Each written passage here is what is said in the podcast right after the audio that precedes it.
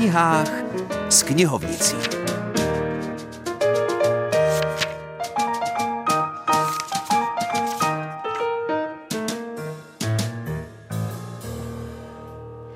Hezké nedělní odpoledne, po týdnu se hlásí Filip Černý dnes s knihkupkyní Veronikou Kučerovou. A ta přinesla knížku, která je jako stvořená pro čtení o jarních večerech, byť se odehrává během parných letních dnů. Tereza Bartošová je lékařka a začínající česká autorka. Na svém kontě má zatím dvě knihy, detektivky. Obě tyto knihy vyšly letos. V únoru vyšla v nakladatelství Moto kniha Vodník a v březnu v nakladatelství Naše vojsko kniha Klekánice. Vodník nás zavádí do horkého léta uprostřed malebného prostředí na březích Litavky. V malé vesnice Dominikální Paseky je nalezená utonulá žena, místní obyvatelka.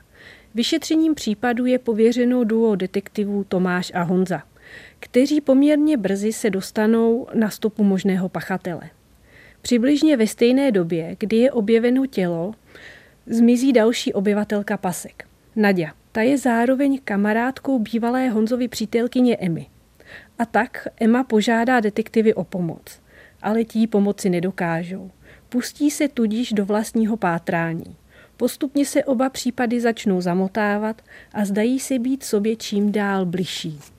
Vodník je v skutku vydařená detektivka, která voní létem a zároveň smrdí blátem. Vznáší se nad ní jemný nádech tajemna. Děj není nějak připlácaný a dobře plyne. Postavy jsou realistické a autorka je umí velice dobře prodat. Obzvláště hlavní duo vyšetřovatelů, kteří působí velmi sympaticky.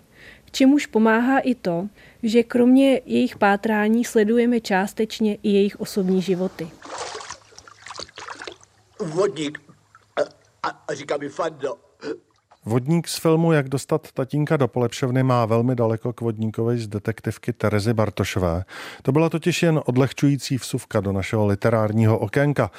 Sugestivní, potemnělé a dle mého soudu výborné knížky píše Lidmila Kábrtová, žena, která, jak prozradila kolegyně Dáše Kubíkové, začínala svou píšící kariéru jako novinářka a to pozor ve věku, kdy její vrstevníci raději sbírali Cčka. Já jsem začala psát jako novinářka vlastně už jako dítě na základní škole. První článek v novinách, rozhovor mě vyšel, když mi bylo 12 let. V těch novinách měli problém mě zaplatit, protože to bylo ještě za doby socialismu a platili se až od 15 let, takže mi tenkrát za něj dali knihu.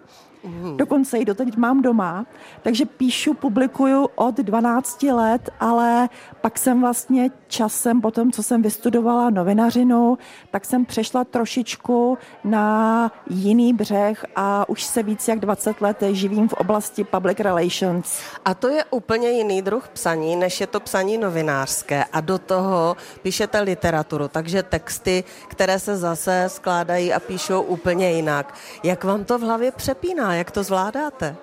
Já vždycky říkám, že mám v hlavě něco jako odlišné řeky, které se spolu neprotínají a každá si plyne tím svým břehem a nemám problém přepnout z jednoho na druhé. A my teď přepínáme na autorské čtení Lidmily Kábrtové. Autorka čte ukázku z knihy Místa ve tmě a vezme nás v ní na vymrzlou faru. Eliáš poklk před olštářem, přežehnal se křížem a odešel ven přes zákristii. Fara stála hned za kostelem, byla stejně otlučená jako celá vesnice. Odemkl masivní dubové dveře, zase za sebou zamkl, sundal si boty, chodba byla ledová, na stěně u dveří se třpitila námraza. Eliáš vešel hned do prvních dveří vlevo na chodbě.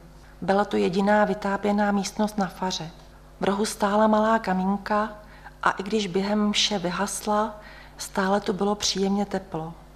Sundal se zamlžené brýle a otřel je. Pak si je znovu nasadil a posadil se za starý dubový stůl, na němž stál monitor počítače. Počítač ještě pořád běžel, stejně jako když před hodinou odešel na mši.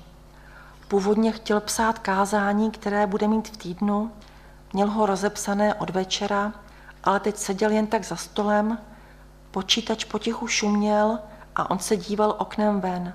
Tolik autorské čtení Lidmily Kábrtové. Okno, kterým jsme se podívali do světa literatury, se pro dnešek zavírá. Otevřeme ho na vlnách Českého rozhlasu České Budějovice na tomto místě znovu za týden. Do té doby mějte se krásně.